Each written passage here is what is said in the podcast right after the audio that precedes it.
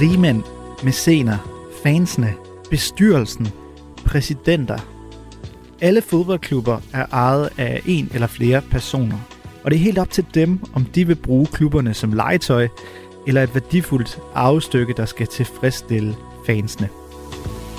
Klubejerne er i lang tid gået under radaren, men de seneste år er der kommet mere opmærksomhed på, hvem der lægger pengene og bestemmer musikken i de fodboldklubber, der betyder så utrolig meget for så utrolig mange mennesker.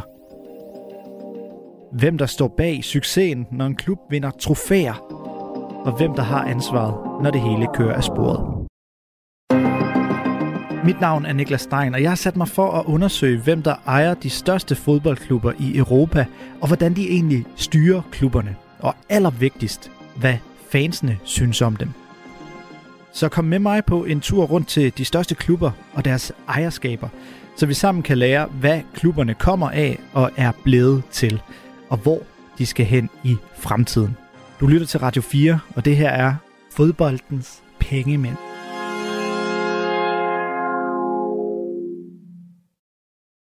En gang kunne man være millionær for at eje nogle af verdens største fodboldklubber. Men det ændrede sig med et snuptag takket være en enkelt mand i 2003. The most famous Russian oligarch in the West. Ind fra højre kom den komplet ukendte russer Roman Abramovich, og han købte nøglerne til Chelsea, der dengang fristede en tilværelse i Premier Leagues subtop, og der var ingen, der vidste dengang, men købet forandrede fodboldverdenen for altid. Someone we've read a lot about over the past few years. Oil tycoon and politician Roman Abramovich. Britain's most famous Russian. Russian billionaire Roman Abramovich. Og det satte skub i en udvikling, der gør, at du i dag skal være milliardær for at kunne komme i betragtning til at købe de store fodboldklubber.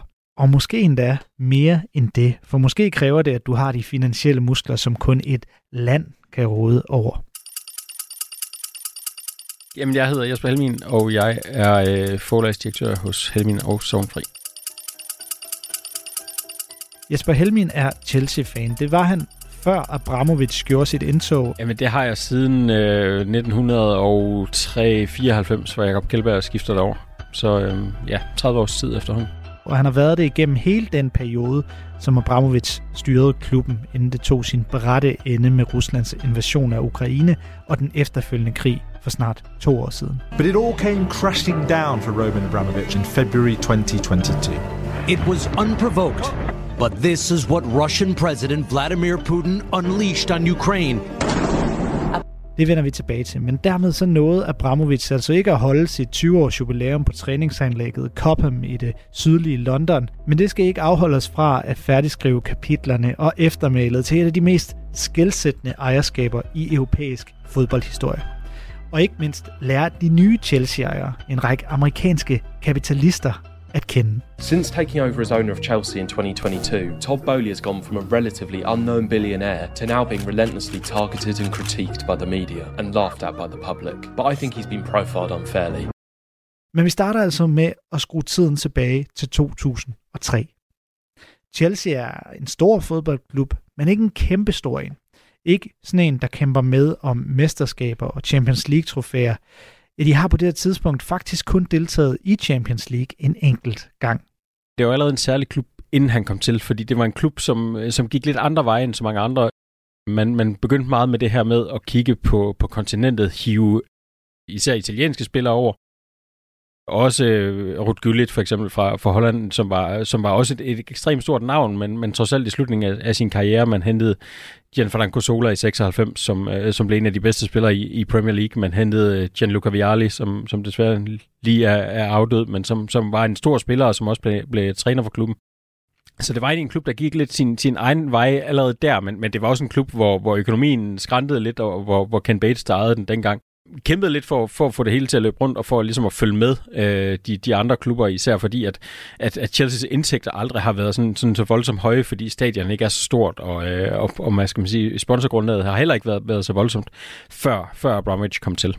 Men ind kom altså Roman Abramovic, en dengang 36-årig undseelig herre med sovekammerøjne, daggamle skægstube og ansøgning til en korte gråsbrændt manke. I haven't thought about how much money I'm prepared to spend. I suppose that depends on how well we play and how determined we are to win. If I feel we need to buy any particular player to get the results we want, I'll just spend more money. Han købte klubben af den britiske forretningsmand og byggeentreprenør Ken Bates, der selv havde reddet et på det tidspunkt gældspladet Chelsea i 1982. Bates han betalte dengang kun en enkelt pund for klubben, som han fik på fod, og som indtil da aldrig havde gennemgået et ejerskifte. For klubben havde været under kontrol af den Mirs-familie, der etablerede klubben helt tilbage i 1905. Altså blev klubben i 77 år drevet af en familie, dernæst i 21 år af Ken Bates, hvor efter Roman Abramovich blev den kun tredje ejer af Chelsea. Var det allerede en stor historie dengang? Ja, det var det, fordi han, han var den første udenlandske ejer af en, af en, øh, af en Premier League-klub, og en, og en stor klub i det hele taget, sådan set på, på, øh, på global plan. Så ja, det var en kæmpe stor historie, fordi man, man var sådan meget... Øh, altså man var i tvivl om, hvad, hvad betød det her? Hvad, hvad vil det betyde for Premier League? Hvad vil det betyde for, for Chelsea? Hvad vil det betyde for fodbolden i det hele taget? At, at der på den her måde kom, kom rigmænd ind, der er nogle ting, man, man har fundet ud af efterfølgende, men han, han var sådan lidt, han var mystisk på en eller anden måde, fordi man kunne ikke, man fik ikke så meget at vide om, hvem han egentlig var, hvor pengene kom fra, alle de her forskellige ting. Der, på den måde var han sådan lidt, øh, han gik meget under radaren på en eller anden måde, fordi han ikke var, var klar til at fortælle noget som helst, og han stillede jo ikke op til interviews. Han var bare ikke en del af det. Altså han ville, øh, på en eller anden måde, så han virkede det til, at han gerne bare ville leve et stille liv som, som ejer af Chelsea, og som, som ejer af alle de andre forretninger, han, han nogle gange har, men, men det her rampelys havde han egentlig ikke behov for. Det blev dengang set som en overraskelse, at Ken Bates han i det hele taget solgte klubben. You streamlined the business, would it be fair to say that? No, I took a machine gun to the business. Just hacked and packed. There's so many people that doing no work. Og endnu større blev mystikken af, at Abramovich var et komplet ubeskrevet blad. De britiske medier udfyldte hurtigt de første linjer med informationerne om Abramovichs fortid som guvernør i Sibirien og direktør for et olie- og gasselskab ved navn Sibneft, som han købte relativt billigt i 90'erne efter Sovjetunionens fald og den efterfølgende privatisering, og som senere blev solgt til Ruslands statsejede olie- og gasselskab Gazprom.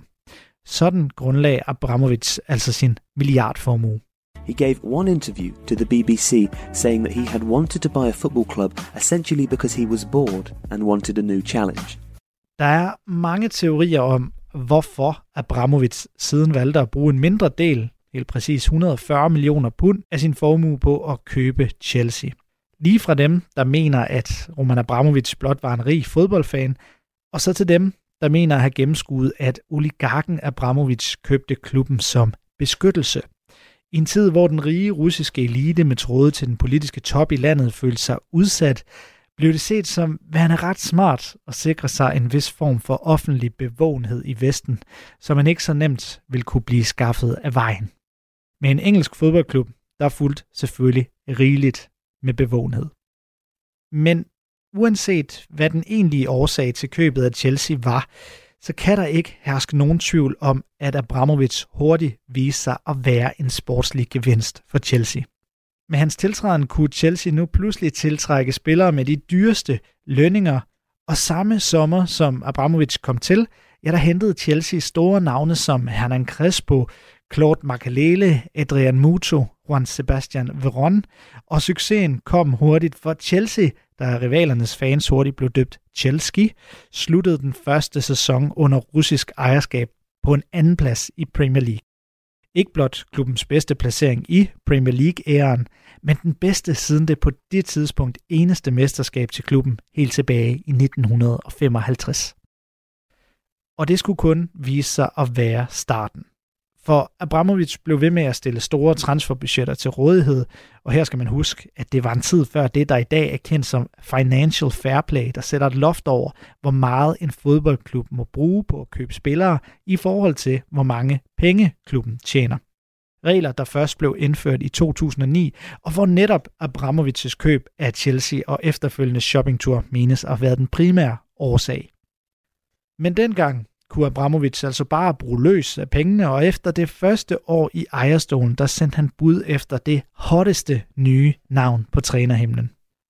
Manden, der kom lige fra, har stået bag en af de hidtil største Champions League-sensationer, da han vandt pokalen med de store ører med portugisiske FC Porto.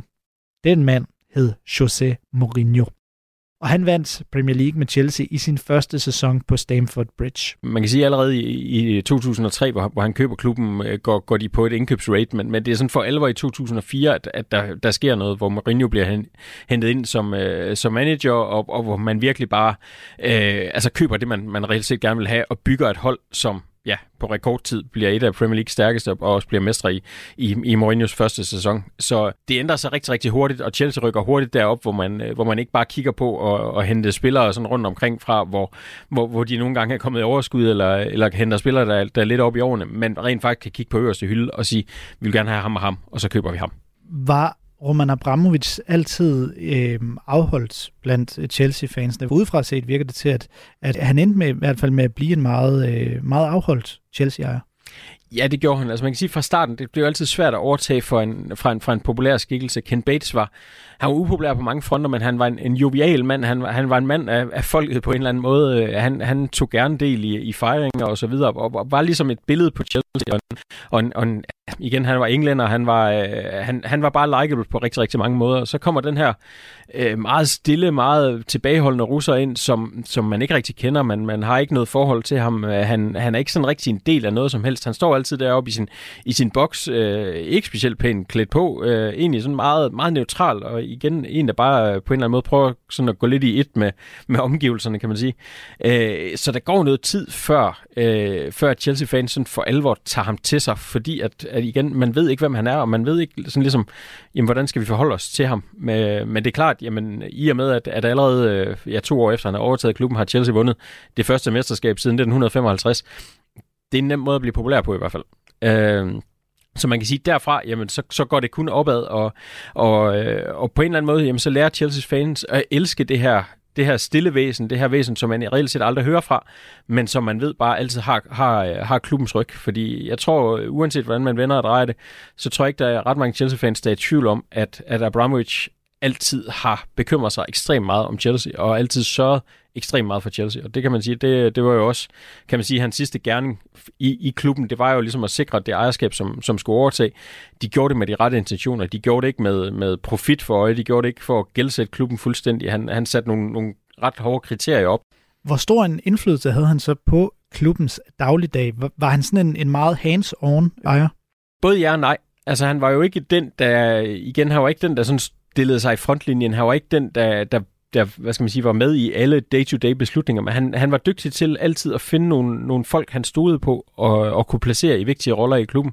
Øh, tidligt var det Aram Grant, israeleren, som, som også var, var manager en kort overgang, men, men en mand, han stolede ekstremt meget på, og som, som fik lov til at køre rigtig mange ting. Øh, så kom øh, Michael Manolo for eksempel, som, som kom til at stå for det sportslige, og som også var en, som, som Abramovich havde stor øh, tiltro til, og, og til slut var det så øh, Marina Grabowskaja, som, som var hans, hans øh, øjne, kan man sige, i, i klubben, også især i den sidste periode, hvor han, hvor han ikke var der så meget.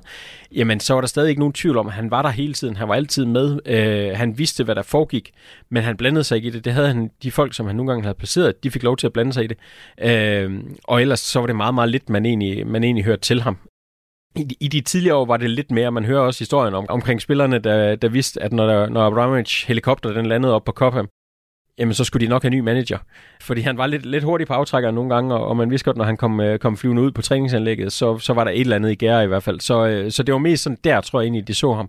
Øh, ellers så, så så man ham ikke ret meget, og han var ikke ret meget øh, med i noget som helst, så man, man så ham jo heller ikke sådan stå, øh, stå øverst på podiet, når der skulle fejres, eller noget som helst. Det var altid, øh, det var altid spillerne, der, der, der skulle skubbes i forgrunden for, for hans vedkommende. Var han der tit for at se øh, kampene på Stamford Bridge? Ja, det var han. Det var han især, øh, især i de første øh, 15 år var han der rigtig, rigtig meget. Der, der var stort set ikke en, en weekend, hvor der var fodbold i London, hvor, hvor han ikke var der. Han var også øh, bosat i London i en periode, så, så man kan sige, at det gjorde det lidt nemmere. Øh, men han gjorde rigtig, rigtig meget ud af at være der, og gjorde meget ud af at være der til, til, til de store begivenheder, men, men egentlig i lige så høj grad at være der øh, til de mindre kampe, fordi at, at det var ikke, øh, igen, det var ikke den der glamour, det var ikke alle de der ting, når, når man mødte Barcelona og så videre i Champions League, som, som betød mest for ham. Det kunne lige så godt være, når man mødte, øh, mødte Stoke en, en regnværstirsdag, så stod han der også. Og det var jo, kan man sige, også med til at, at gøre, at han på en eller anden måde blev, blev lidt den der øh, mand af folket, fordi han var sådan den der, som, som egentlig bare var der, og som bare støttede sin, øh, sin klub, uden at, uden at sætte sig selv i fokus. Så selvom han ikke var en person, der gjorde stort ståhej af, af netop sin person, så, så er det ikke rigtigt, lyder det til, det samme billede af for eksempel, hvad man kender i Manchester City's ejer, som jo kun har været at se øh, to kampe, øh, inklusive Champions League-finalen i maj, eller for eksempel øh, de meget udskilte Glazer-familier i Manchester United, som jo også er kendt for ikke at tage flyveren til Old Trafford øh, så, så ofte. Det er lidt et andet billede, øh, Chelsea-fansene havde af Obramovic, lyder det til. Ja, det er det i høj grad. Det er det i høj grad. Altså, vi, det, var, det var sjældent, man så en kamp, hvor, hvor der ikke kom billeder op på, øh, på hans lille bokstop, hvor, hvor han stod og så, øh, så fodbold. Han, han var der, og han, han syntes, det var sjovt, og han, øh, ja, altså, det var altid sjovt at se, fordi man kunne altid se, øh, jamen, når der blev, blev panoreret op på ham, når, når Chelsea havde scoret, det var stadigvæk det der afdæmpet. Han stod lige så stille og roligt og, og klappede, men man, man kunne se glæden i hans øjne. Han, han kunne bare godt lide at se fodbold reelt set. Øh, så derfor var det jo det var, ikke, det var ikke en forretning for ham det her. Det var, det var en fodboldklub, og han, han kunne godt lide fodboldklubben, han kunne godt lide at se fodbold. Øh, så derfor ville han også ligesom være en, være en del af det.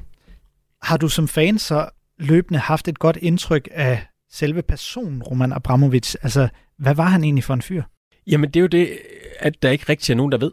Øh, igen fordi jamen, han har aldrig, aldrig rigtig givet interviews. Han har ikke stillet op i store videoer på, øh, på Chelsea's platform eksempelvis og fortalt om, hvad han, hvad han vil altså i bund og grund virker han jo sådan bare set udefra, så virker han øh, ja, et eller andet sted som en, en flink fyr. Han virker egentlig meget sympatisk, og de ting, han gjorde i forbindelse med, med salget af Chelsea også, virker også ekstremt sympatisk, men, men, men sådan dybere, hvordan Abramovich er, det tror jeg ikke, der er ret mange, der ved.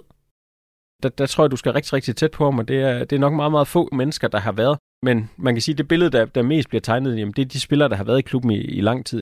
We were talking about life at Chelsea under Roman Abramovich. Many Chelsea fans getting in touch this morning, asking me to ask you, what was life like under Roman? Ooh, amazing owner, amazing owner, uh, football man as well. I think a lot of people thought, you know, it was it was going to be this owner who just threw money at the club and wasn't involved in the day-to-day activities. He wasn't at the club every day, but he, boy, he knows what was going on every day. Eksempelvis John Cherry, som jo har udtalt noget, noget af det samme, altså at, at han, er en, han er en meget, meget behagelig person, omgængelig person, øh, rar, vil, vil, vil sine omgivelser det bedste, men, men ikke så meget, altså heller ikke, heller ikke en, en mand som Terry virker til at være kommet sådan for alvor ind på livet af, af Abramovich. Han, han er meget, meget tilbagetrukken og meget sig selv. Chelsea blev ved. 20 år senere står Chelsea således noteret for to Champions League-titler, to Europa League-trofæer, seks Premier League-mesterskaber, et VM for klubhold og meget mere. Og det er, hvad Abramovic står noteret for, men mere bliver det altså ikke til.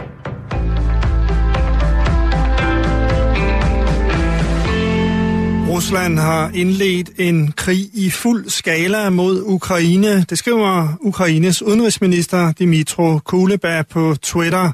Han tilføjer, at fredelige ukrainske byer er under angreb, og at Ukraine har i sinde at forsvare sig selv. Da Rusland gik ind i Ukraine og startede krigen den 24. februar 2022, blev det samtidig begyndelsen på enden på Abramovics Chelsea-ejerskab. Russeren blev sanktioneret i Storbritannien, hans midler blev indefrosset, og han måtte afhænde sine britiske aktiver. Heriblandt altså Chelsea. Abramovich has links to Putin, who is, who is mounting a barbaric and evil attack against the people of Ukraine. Siden fulgte en knudret salgsproces og en lang række historier i britiske medier, der så sent som i november kunne fortælle et mere broget billede om Abramovics Chelsea-tid med skjulte pengestrømme og mystiske spillerhandler. Men alt det her, alle de her historier, både dem, der var, mens Abramovic ejede Chelsea, og dem, der er kommet ud efterfølgende, hvordan vil du sige, at hans eftermæle så tegner sig blandt klubbens fans i dag?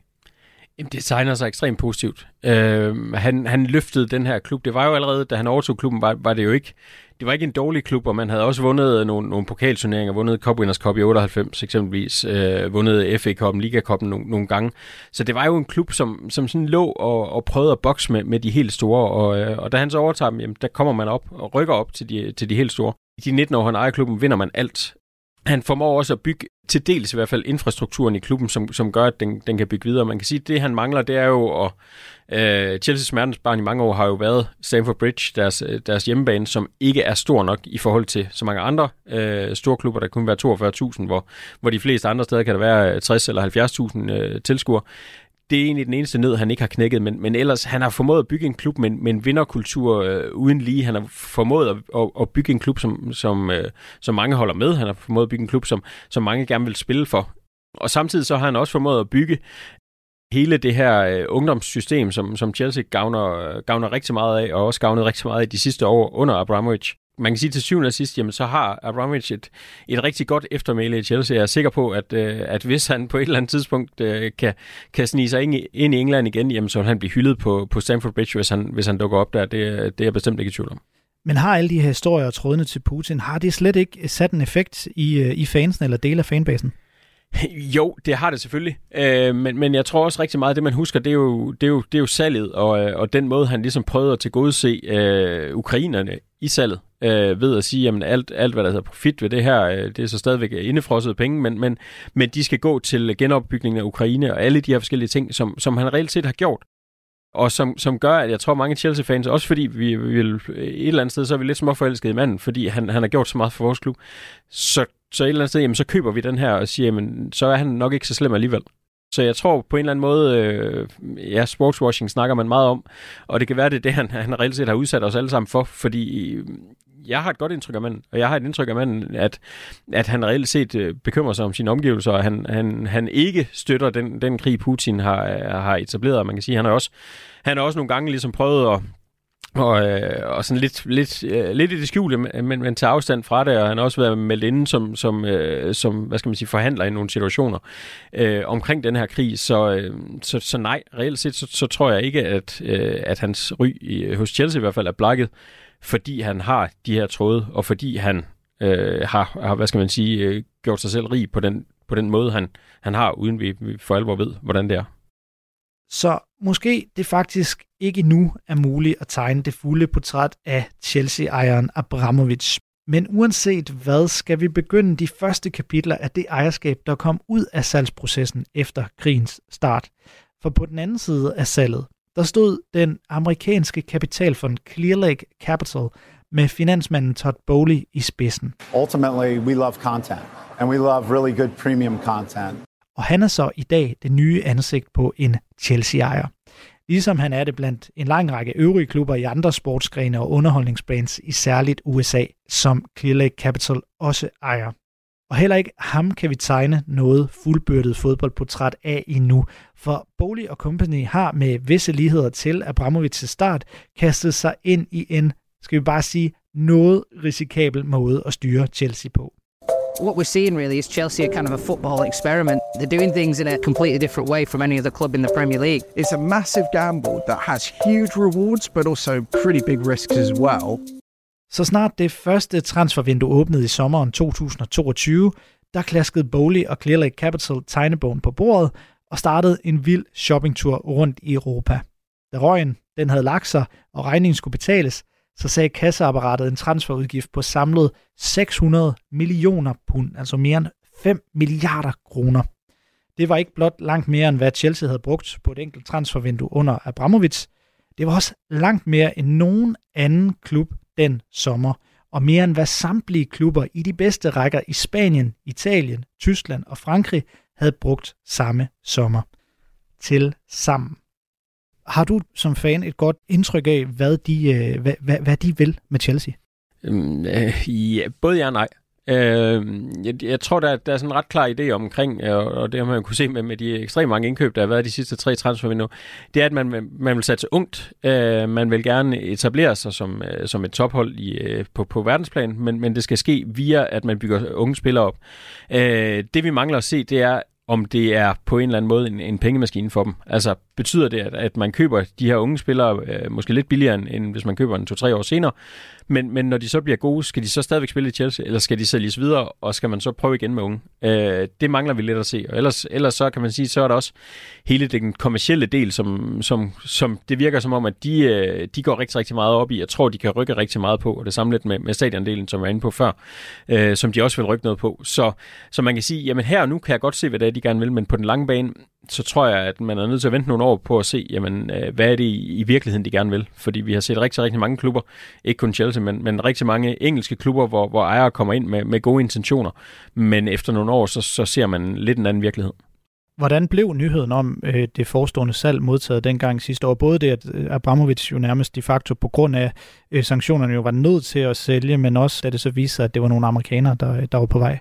Jamen, øh, altså både godt og skidt, vil jeg sige. Altså, for det første, så blev det modtaget øh, rigtig skidt, at, at Abramovich skulle sælge, fordi det er lidt igen det der, man, man ved, hvad man har, og, og vi har set mange historier omkring ejerskaber i, i engelsk fodbold generelt, så, så der var sådan lidt en, en bekymring omkring, hvad, hvad, hvad er det, vi skal forvente. Øh, så tror jeg på en eller anden måde, øh, at, at det amerikanske konsortium med, med Todd i spidsen øh, vandt lidt på, at de var oppe mod blandt andet nogle, øh, nogle øh, mellemøstlige, øh, saudiarabiske øh, pengemænd, og, og dem ville Chelsea's fans absolut ikke have.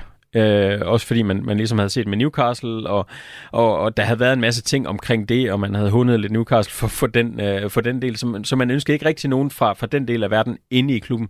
Så på den måde kan man sige, jamen der vandt amerikanerne lidt, men, men jeg tror stadig, de har, de har meget at bevise, også fordi at de bare har overtaget fra en, fra en ekstremt succesfuld mand, som, øh, som, som kun havde et for øje, og det var, det var for den her klub til at vinde. Indtil videre er succesen udeblevet. Chelsea sluttede den første sæson under amerikansk ejerskab på en skuffende 12. plads, klubbens dårligste placering siden 1994. The fans are, are, are, are demanding, uh, and you know they want to win, and we get that. We want to win. Um, so you know, I think our view though was that this is a long-term project, and you know we're committed to the long term. Uh, and we very much believe that we're going to figure it out.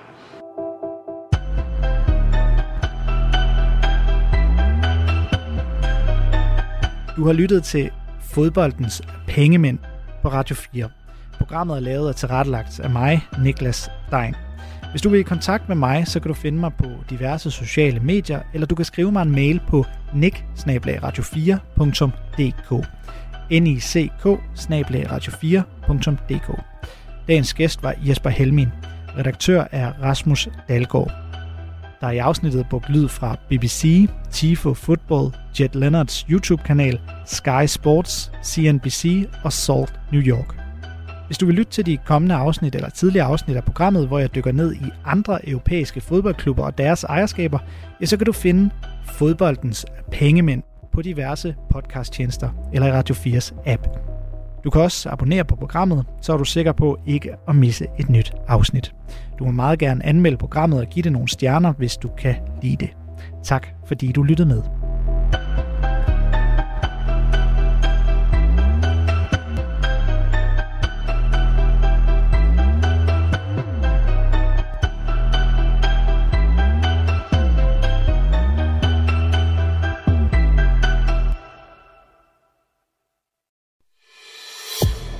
Har lyttet til en podcast fra Radio 4.